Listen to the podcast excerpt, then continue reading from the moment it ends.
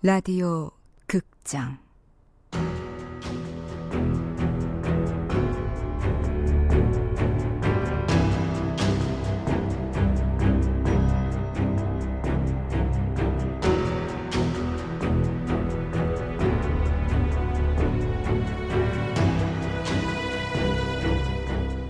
칠년의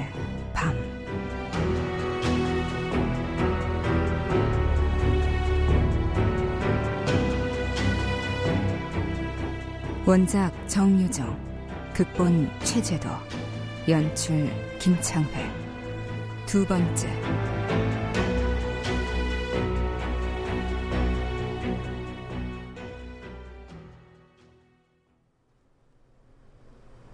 순경이 오 원장님이라고 부르더라고요. 음, 병원 원장이니까 치과 의사거든.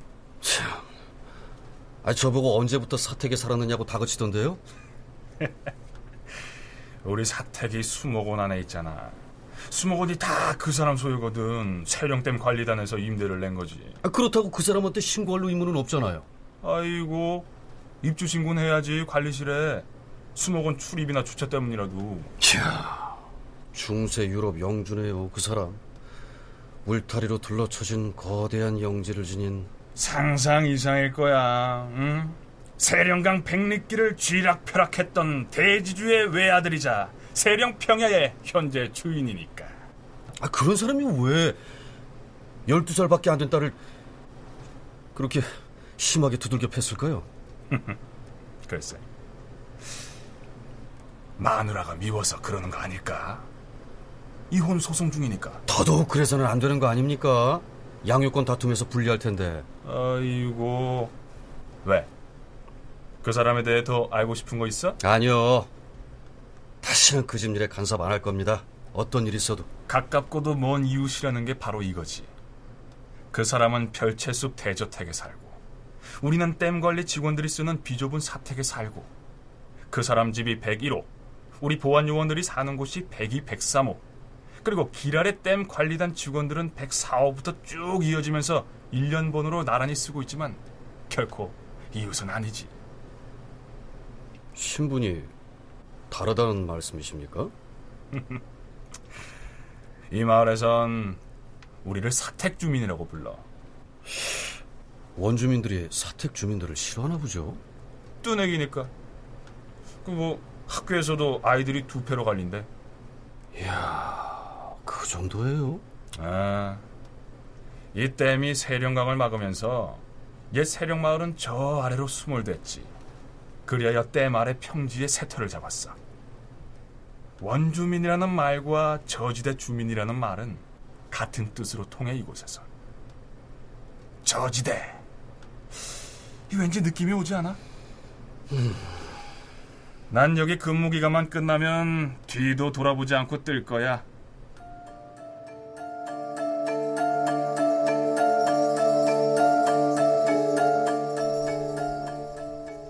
박주임의 말대로 수목원 주인, 중세 유럽 영주 같은 이 인물은 현재 이혼 소송 중이다. 아내가 4개월 전에 가출해 소송을 제기했다. 석 달 전 법원에서 날아온 송장을 들고 변호사 사무실을 찾을 때도 그는 분기 충천에 있었다. 배은망덕 전자제품 수지공따를 신데렐라로 만들어준 게 누군데 태어나 한 번도 가져보지 못한 것들을 갖게 해준 남자가 누구냐고 그 은혜를 이혼 청구 소송으로 갚겠다고 아, 저희 소장엔 그 원장님이 정신병자인 양 묘사되어 있습니다. 결혼 후 12년 동안 어떤 방식으로 부인과 따님한테 정신적, 육체적 학대를 가했는지 이거 소상하게 드러나 있네요. 학대한 적 없다니까요 변호사 선생 약간의 교정을 했을 뿐이라고 그 교정이 폭력을 의미하는 겁니다. 교정! 몰라요? 잘못된 걸 바로 잡는 것 아, 예. 아, 저 부인께서는 왜 가출했다고 생각하십니까? 결혼 기념일을 거하게 축하하려다 이 사단이 난 거요. 우리 전라도에선 가기 힘든 동네. 국토를 대각선으로 가로질러 저 먼 북쪽까지 갔어. 속초가 어디 붙어 있는 줄 아시오? 동해안 최북단이요. 기념일을 보내러 거기까지 갔단 말이야. 거기서 행방을 감춘 거예요. 이 감사를 해야 할 일인데 그 왜 거기서 도망을 갔을까요? 그러니 하는 말 아니오. 이런 배신이 어디 있겠어요? 바다가 내려다 보이는 근사한 레스토랑에서 저녁 식사를 하고 와인을 마셨어. 그 과정에서 무슨 일이 있었나 보죠? 문제가 있으니 교정을 한 거 아니겠어요? 아, 예. 거기서 교정을 하셨다고요? 그 결혼을 기념하기 위한 이 여행지에서 가짜는 짓을 하기에 좀 바로 잡아줬을 뿐이요. 아니 뭘 어쨌길래 포도주도 술 아니겠어요? 어떻게 음주운전을 할 수 있겠어요? 그래서 대리기사를 불렀지. 거기서 약간의 문제가 발생했어요. 그래서 호텔로 돌아가 젖은 타월로 좀 때려주었습니다. 그리고는 한기령으로 올라갔어요. 정상에서 지갑과 휴대전화를 압수하고 차에서 내리게 했고 저녁 식사 후 교정을 마친 뒤라면 한밤중 아닙니까? 아니, 한밤에 한계령 정상에다 부인을 버려둔 이유가 뭡니까? 잘못을 반성하라고. 그 길로 가출해서 남편에게 이혼 소송을 걸라는 얘기가 아니고 무슨 잘못을 했는데요? 벗어. 안 들려? 다.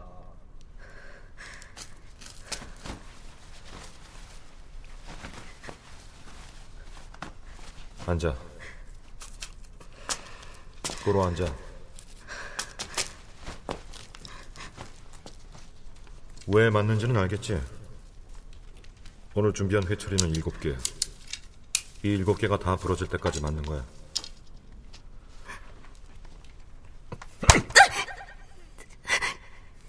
내가 잘못한 거야. 그 놈이 잘못한 거야.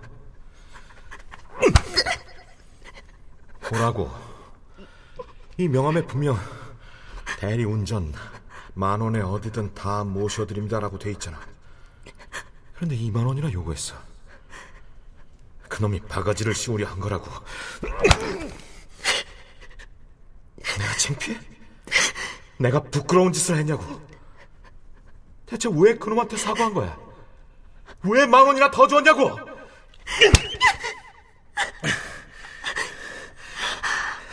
그 쪽팔려 죽겠다는 표정은 뭐야? 어? 죄송합니다. 이 사람이 좀 취했어요.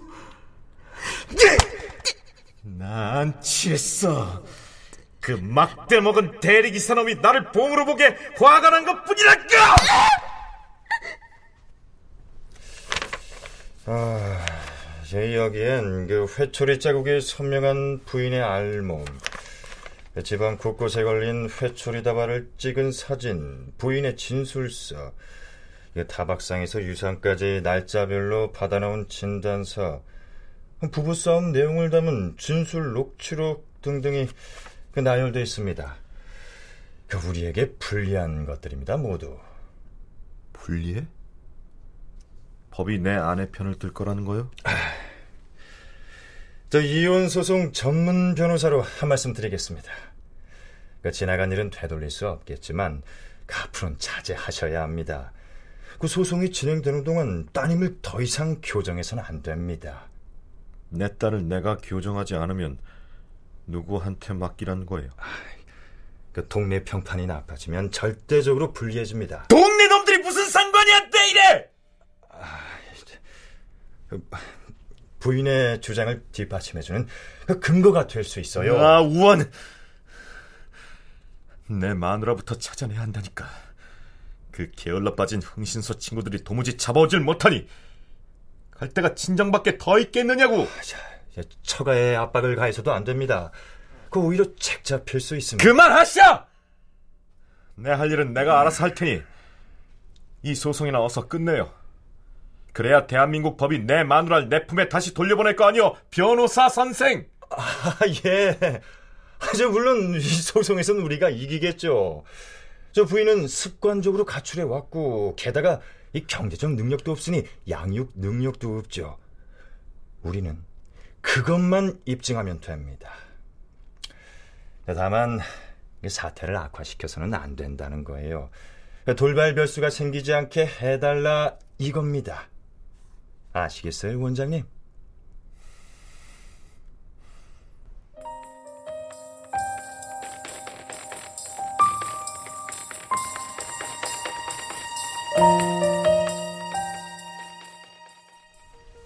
사야겠어.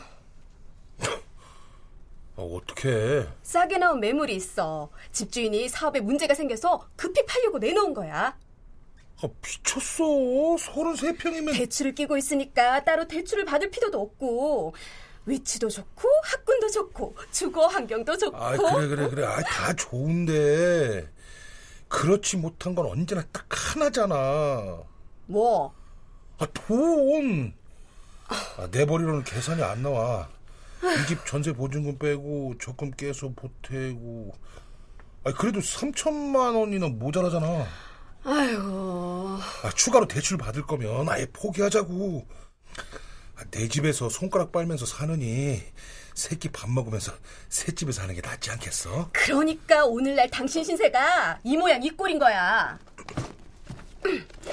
자, 하나, 둘, 셋, 넷, 다섯. 아니, 이게 다 뭐야? 보면 몰라. 모자라는 3천만 원이랑 취득세 낼 수 있는 거금. 아, 아, 내가 짠순이 노릇하는 게, 어? 나 혼자 잘 먹고 잘 살자고 그러는 줄 알아?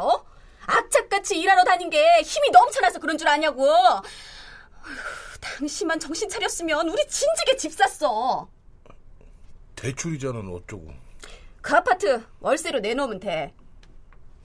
그럼 우리 어디서 살아? 사택에서. 사택? 오지 근무하자는 얘기야 전처럼? 최연수가 프로야구 선수로서의 삶을 접고 사회에 나와 얻은 첫 직장이 지금의 회사다. 국가 주요 시설 경호를 전문으로 하는 꽤 단단한 보안업체.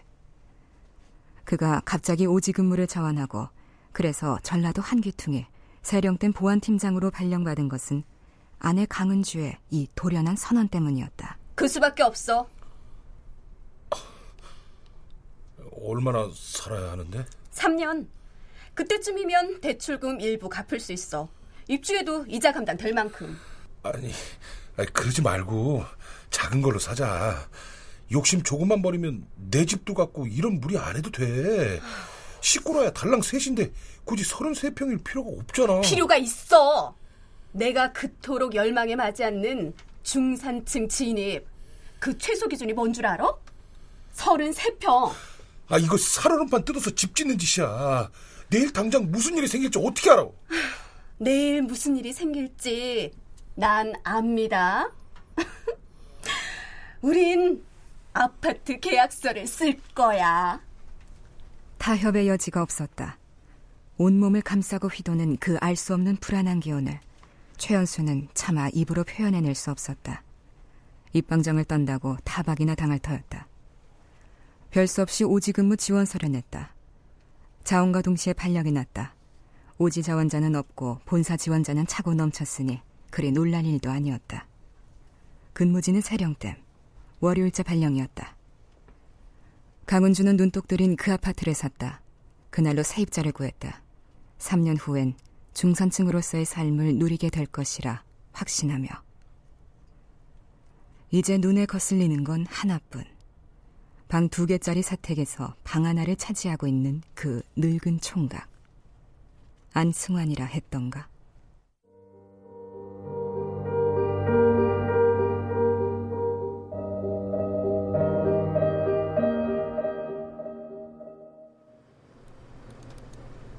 저 호수가 기분 나빠.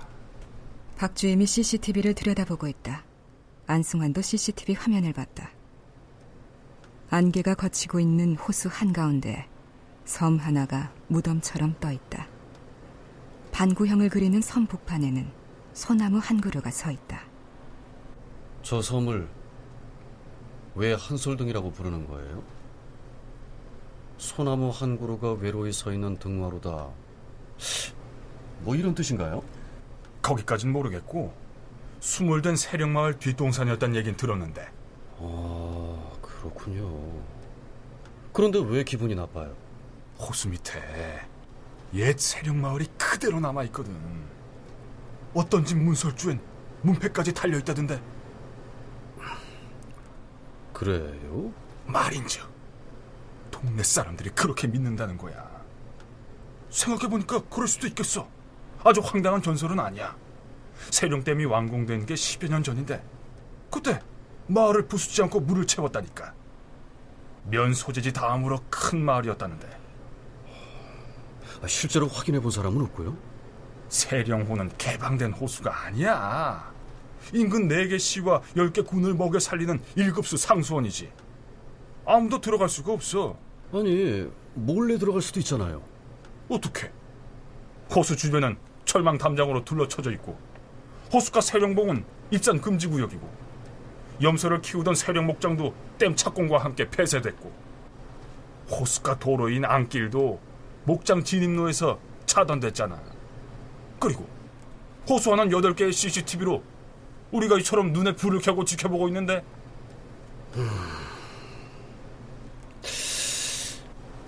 고스란히 있을까요? 옛 모습 그대로? 어디서 들었는지 작년 가을에 방송국에서 확인하러 왔잖아. 와, 그때 동네가 발칵 뒤집혔어. 방송국 차는 부서지고 촬영을 허가한 댐 관리단장은 저지대 주민들한테 맞아 죽을 뻔하고. 하, 우리는 관리단 업무하느라고 축원하고 왜 그랬대요, 주민들이? 이 동네 망향지라는 게 물속마을 용신한테 머리 조아리고 비는 거거든. 저 호수 속이 일종의 성진샘인데 외진이 거기 들어가서 휘젓고 다니는 걸 그냥 놔두겠어? 동네 사람들 사이에 도는 말이 있어요. 물속마을에 외진이 침범하면 잠든 용신이 깨어나고 그러면 재앙이 일어난다는 거야. 나도 처음에 그 얘기 들었을 때 그냥 웃었어. 머리에 물탱크를 이고 사는 사람들이라 걱정이 많나 보다 하고. 지금은요? 승환 씨, 해걸음에 전원 본 적 없지? 해가 진 후로 한 1, 2분쯤 CCTV 화면을 지켜봐. 흐릿하긴 해도 그때까진 보일 테니까. 이 호수 위로 땅거미가 깔리면 한솔등 밑에서 안개가 피어오르기 시작할 거야. 물속 마을 굴뚝에서 연기가 나는 것 마냥 줄기줄기. 언젠가 가만히 들여다보고 있었더니 화면 안에서 걸걸한 노파 소리가 들려오는 거야. 아가, 들어와서 저녁 먹어라. 미친 소리 같지? 아, 아니요. 사실을 안 이상 그 정경을 확인하지 않을 도리가 없었다. 안승환이 누구인가? 잠수 전문가 아버지를 두지 않았던가? 아버지는 물에 빠져 죽은 시체를 건져내는 소위 악어라 불리는 잠수부였다. 잠수는 안승환의 또 다른 전문 분야였다. 근무를 끝내고 사택으로 돌아와 자리에 누웠을 땐 천장에 물속 마을 전경이 그려지기까지 했다. 들은 적도 없는 노파 소리가 귓가에 맴돌았다. 승환아, 들어와서 저녁 먹어라.